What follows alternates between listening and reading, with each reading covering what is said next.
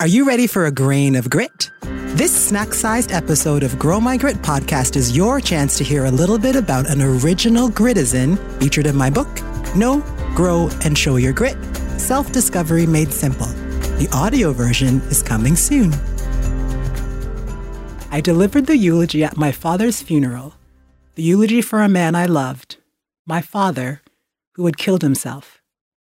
Our father was a humble, soft spoken man a man of relentless integrity, fortitude, grace, and character.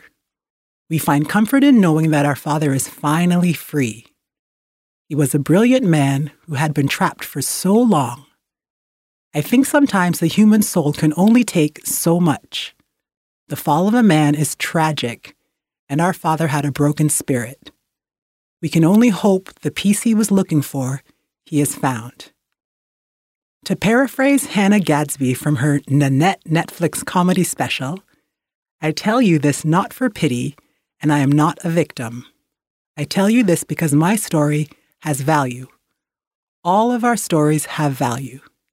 I tell pieces of this story because I believe that knowing me, my grit, is to know these experiences form the bricks to my foundation, a foundation I have built my life and life decisions on, consciously or subconsciously.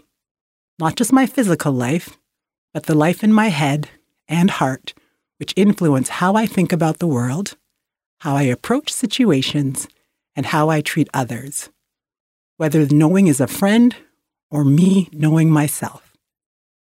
I rarely change my words, but I really wrestled with the I.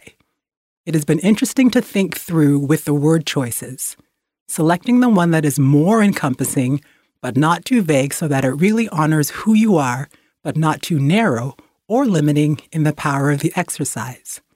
While delving into these questions, I realized that I can frame initiate as an active beginning to drive towards a desired outcome, behavior, or experience. Because I think a lot through self inquiry work, i.e., thought, I didn't struggle with this exercise. It took 10 to 15 minutes with the understanding that the I word was still evolving, perhaps up to this very exercise. I really tried to be honest versus writing what I thought the right answer would be.